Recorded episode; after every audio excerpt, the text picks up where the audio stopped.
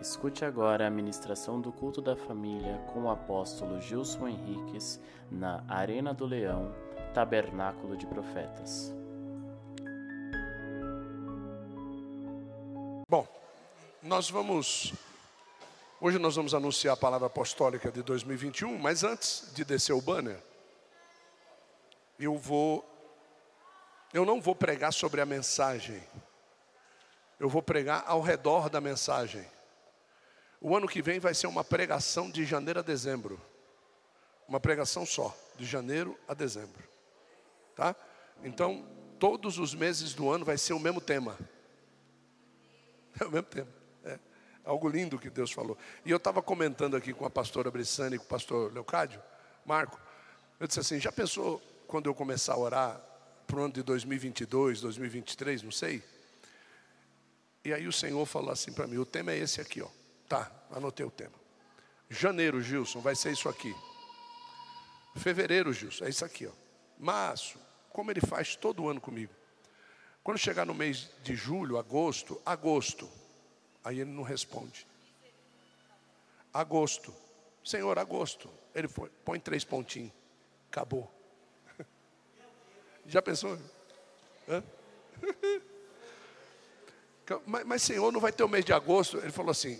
Para a terra vai, para a igreja não. Já pensou, irmão? Já pensou coisa maravilhosa? Que sensação, né? Vai ser um negócio desse aqui, né? Alguns não vão gostar, porque não deu tempo de casar, não deu tempo de transar, não deu tempo de dar o caneco, não deu tempo de fazer nada. Né? Outros não, outros vão, né? É. Abra sua Bíblia em Zacarias.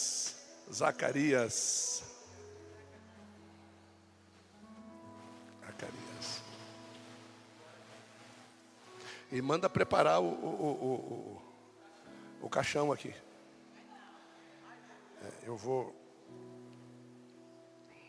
Zacarias, capítulo 11. Livro de Zacarias, capítulo 11.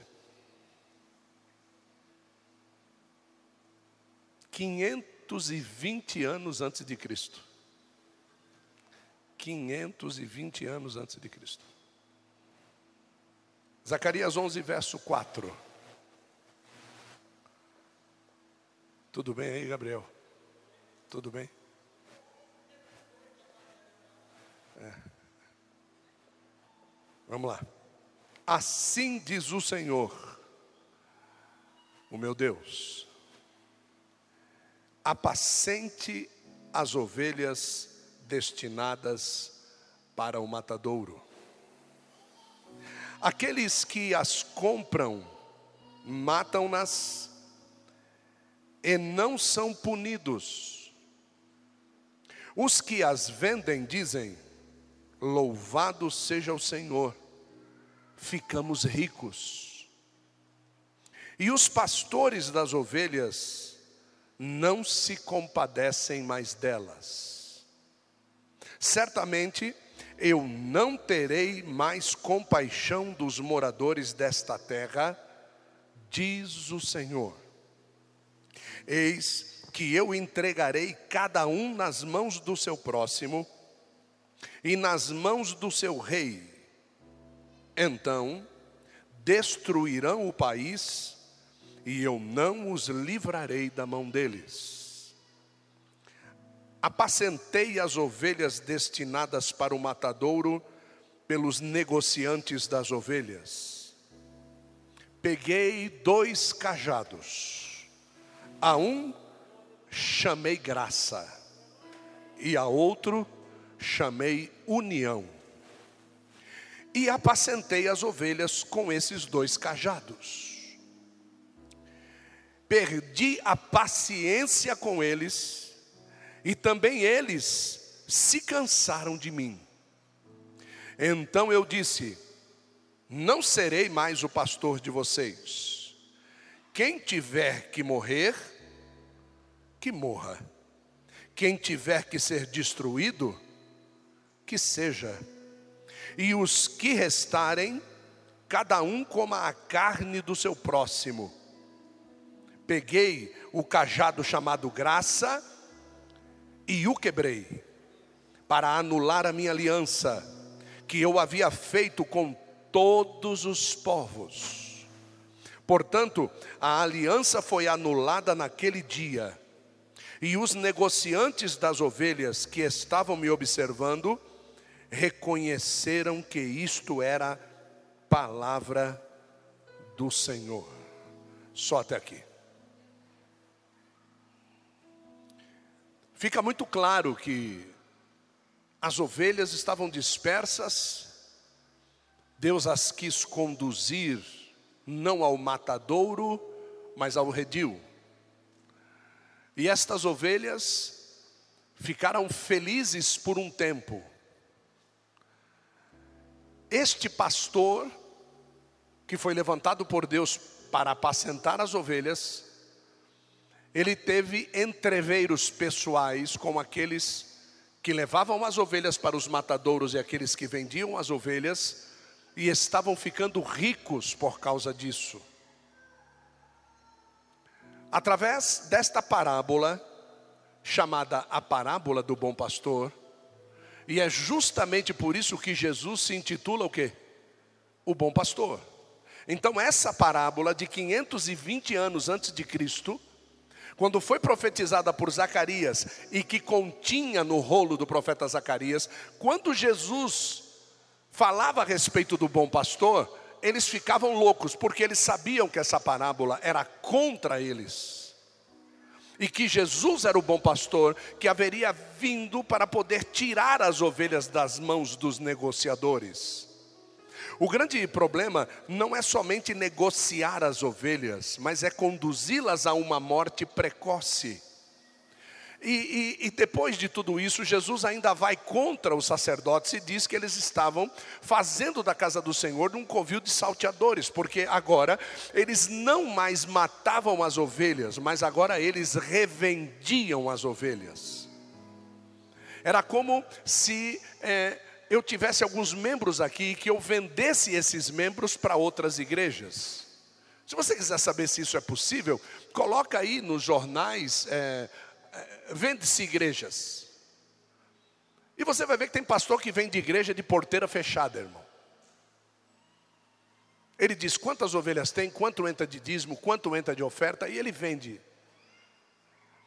Hoje saiu num jornal gospel um bom nível, dizendo que pastores nos Estados Unidos estão deixando a liderança de ministérios, liderança profícua, liderança bem paga. Eles estão deixando a liderança porque eles precisam ter contato com Deus. E quem dirige igrejas acaba perdendo a comunhão com Deus, por causa desses tipos de atitude que pastores têm tomado com relação ao rebanho que não lhes pertence. Aqui fala a respeito do cajado da graça e do cajado da união. O cajado da graça, ele é quebrado no arrebatamento da igreja, e o cajado da união é quebrado na vinda do anticristo. Esses dois cajados, eles estão na mão do bom pastor. E a Bíblia diz que o bom pastor, ele acaba tendo que dar a vida pelas suas ovelhas. Por que eu estou ministrando esta mensagem para vocês? Porque o ano apostólico de 2021, aquele que nos foi concedido, aquele que nos foi dado, não é? Isso, eu sei. Aquele que nos foi concedido, aquele que nos foi dado, vai falar o ano todo. É o ano todo. Já pensou se eu fico aqui embaixo? Puxa o negócio. Né? Já pensou? Deixa eu ver se vai descer.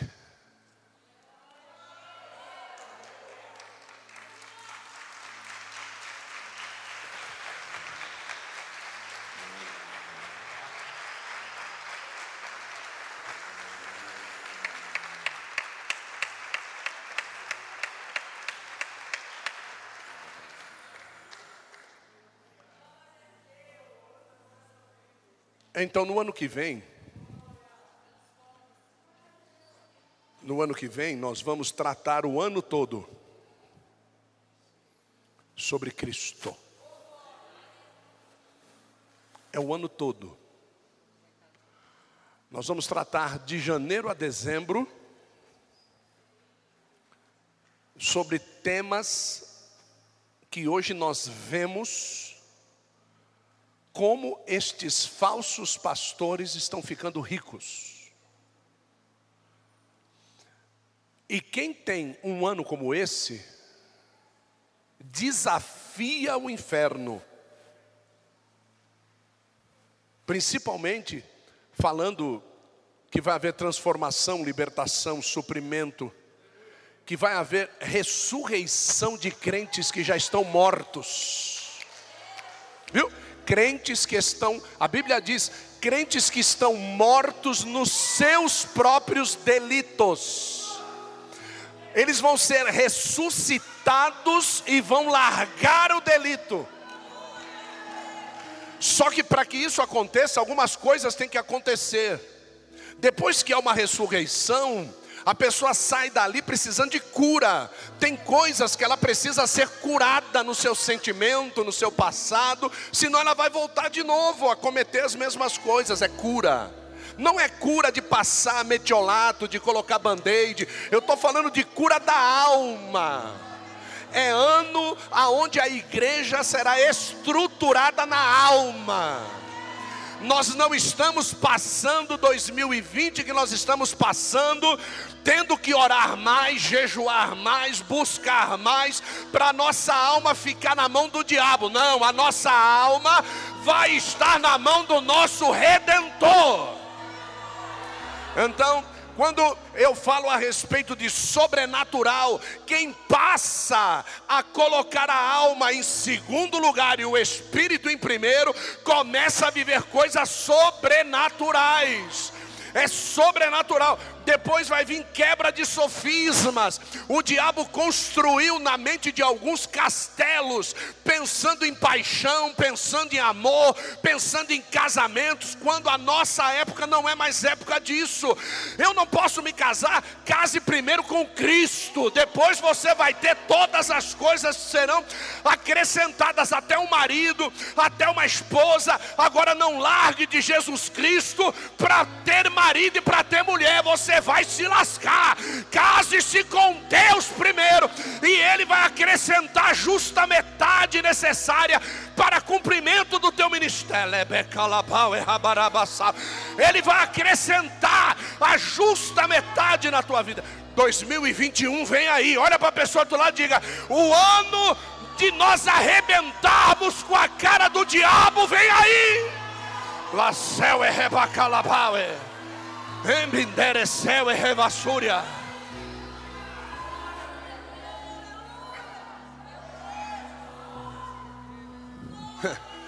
Os aspectos da multiplicação. Nós vamos mostrar que, para que eu multiplique, alguém tem que perder.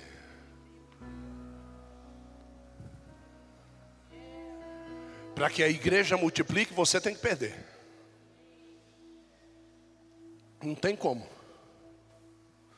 Vocês acabaram de perder dinheiro colocando aqui na oferta. O saldo financeiro da igreja cresceu. O saldo da igreja multiplicou, você perdeu. O problema é olhar para o horizonte e esperar a nuvem da abundância chegar.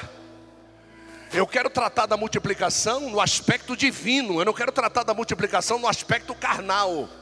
Nós, quando falamos de multiplicação, a gente quer ver o bolso crescer, quer ver o carro aumentar, a gente quer ver o carro trocar, quer ver a casa subir, a gente quer ver o que não tem filho quer ter filho. Isso para ele é multiplicação. Essa multiplicação é a que a multidão buscava. Eu quero tratar da multiplicação vista por Deus em nós. É sobre isso. Essa multiplicação, ela vem depois do quê? Sobrenatural. Então não é natural, não é algo que eu possa fazer. Deu para você entender, sim ou não? Então vai ter multiplicação sobrenatural na tua vida no ano que vem. E não é o rebote de Deus. Rebote de Deus nós estamos vivendo agora, cavando no meio do deserto e tendo água em abundância. Isso é rebote. Agora, meu irmão, quando chegar esses 2 meses do ano que vem, e o melhor de tudo é que não é no final do ano, é no meio do ano. Deus falou para mim: quem esperou até dezembro para ter o rebote, quando chegar no meio do ano vai saber quem sou eu na vida deles. Aí chega aqui, ó, agosto, quebra de sofismas. Quebrou sofisma, quebrou os castelos do diabo na tua vida, o que que vem? O que que vem? Deus só pode dar dinheiro para você quando o diabo não controla mais tua mente, irmão. Teve muita gente que teve o rebote de Deus e não recebeu um tostão na mão. Nós dois aqui. Não recebeu um tostão de fumo podre, que nem dizia minha avó. É. Deus deu o rebote, mas...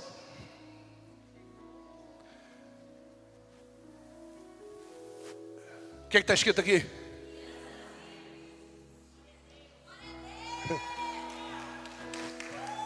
Olha que mês, irmão. O que está escrito aqui? Você consegue imaginar aquelas crianças livres da mão de Satanás? Hã? Você consegue imaginar os nossos filhos livres de toda a influência maligna? Viu? E eu vou dar uma notícia para você. Pergunta-me qual é. Se os pais não se converterem até aqui, Deus mata os pais e põe a criança para alguém adotar. Mas que as crianças vão ser livres no ano que vem, elas vão ser livres. Porque tem pai que está endemoniando os filhos. Tem pai que a briga dele endemonia os filhos. Tem pai que vive endemoniado e endemonia os filhos. Tem pai que vive na prostituição e põe os filhos na prostituição. Tem pai que vive na mentira e os filhos vivem na mentira. Tem pai que vive no adultério e os filhos no namoro. Anda na fornicação, anda no adultério, anda na mentira, anda na prostituição. Deus vai botar um fim nessa hereditariedade espiritual ano que vem. Os nossos filhos serão livres. Isso é forte demais, irmão. Restauração do quê? Ministérios. Em mês de dezembro? Tá bom. Acha que dá? Acha que dá? Vamos nessa? Posso contar com vocês? Posso contar com vocês o ano que vem? Posso mesmo contar com vocês para viver isso aqui? Hã? Quem é que quer viver isso aqui comigo o ano que vem? Quem é que quer viver isso aqui comigo o ano que vem? Hã? Quem é profeta para profetizar sobre a tua casa? Quem é? Você é profeta? Põe de pé. Você é profeta para viver isso na tua vida o ano que vem? Se põe de pé. Levanta a tua mão, mostra para o diabo que você vai viver esse manancial ano que vem. Vai, profetiza sobre a tua casa, profetiza sobre a tua empresa, profetiza sobre a tua vida, profetiza. Isso, profetiza sobre a tua mente. Profetiza sobre os teus pais, sobre os teus avós, profetiza. Leba cala céu e rebadúria. Ouça. Para que tudo isso aconteça, essa revelação, ela começou com um verso que Deus me deu. Deus me deu um verso. Porque se Ele não tivesse me dado esse verso antes, talvez eu não acreditasse no que Ele falou comigo. Então é sempre assim. Deus ele nos mostra algo e depois Ele nos envia. Para que isso aconteça, nós precisamos ter uma vida sob controle de Deus. Quando Deus não tinha controle sobre a vida de Abraão, Ele disse: vai primeiro e depois eu te mostro. Quando Deus tem o controle sobre a vida do servo, Ele mostra primeiro e depois Ele envia. Essa é a diferença daqueles que andam pela fé e daqueles que andam por visão. É melhor andar por visão, porque Deus Ele vai mostrando, você vai andando. Andar por fé é algo que às vezes nos deixa meio medrosos. Mas se você quiser andar por visão, comece a colocar a sua vida debaixo da ordem de Deus.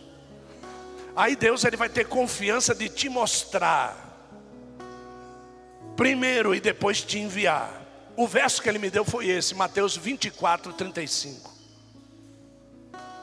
Ele disse assim: Gilson, eu vou te revelar o ano de 2021. E eu quero que você entenda que passa os céus e passa a terra, mas as minhas palavras, estas jamais passarão. É por isso que você provou o ano de 2020 como ninguém provou. Ninguém provou. Nós temos um pastor que está sob nossa cobertura lá em Joanópolis. Ele começou o ano, irmãos, acabado. Começou o ano triste demais. Quando terminou o ano agora, foi consagrado ao bispado. Está com uma igreja nova de 3 andares. Está com uma igreja nova de 3 andares. O rebote de Deus na vida dele aconteceu no mês de dezembro. O 2º andar ele está preparando para ser uma faculdade Martin Luther King. Está comprando quadro, está fazendo um monte de coisa, está pegando empresários para comprar cadeira. Ele quer fazer uma faculdade lá em Joanópolis.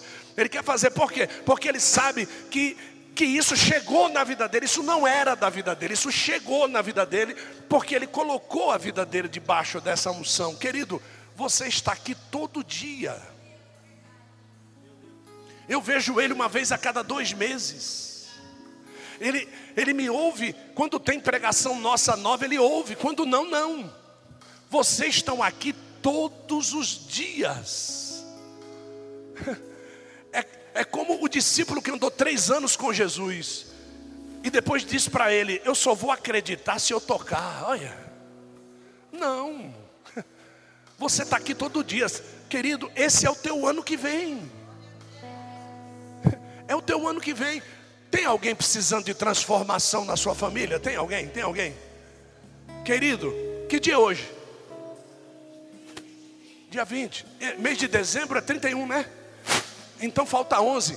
Falta 11 dias para começar a transformação nessa pessoa. Você consegue entender que talvez você tenha lutado tua vida toda para alguém ser transformado, e Deus está dizendo: falta 11 dias.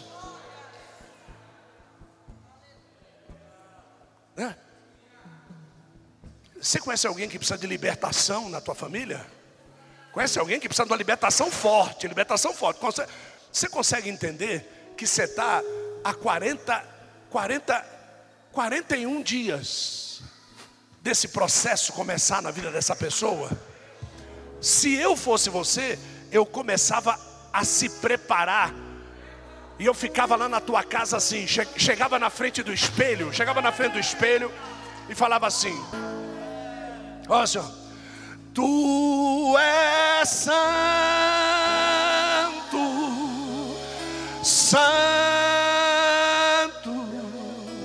Santo é o Senhor.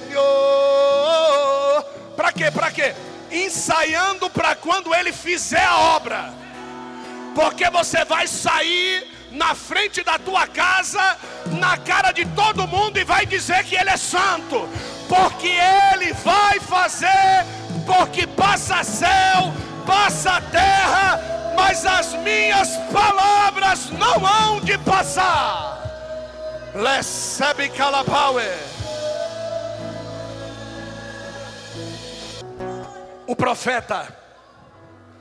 O profeta conhece quem recebe a profecia. Vou repetir: o profeta conhece quem recebe a profecia.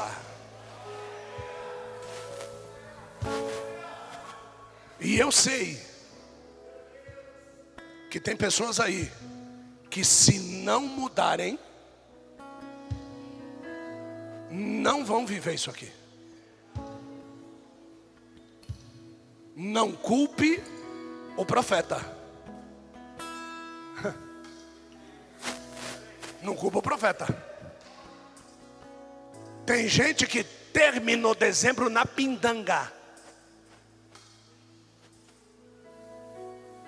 Vai comprar frango, vai bater a foto e vai mentir que é Chester. Tá? Por quê? Porque não quer mudar. Não quer mudar. Não quer mudar. Fora os que vão comprar pombo. É. Como é que é o nome? Ticnic. É. Isso aí.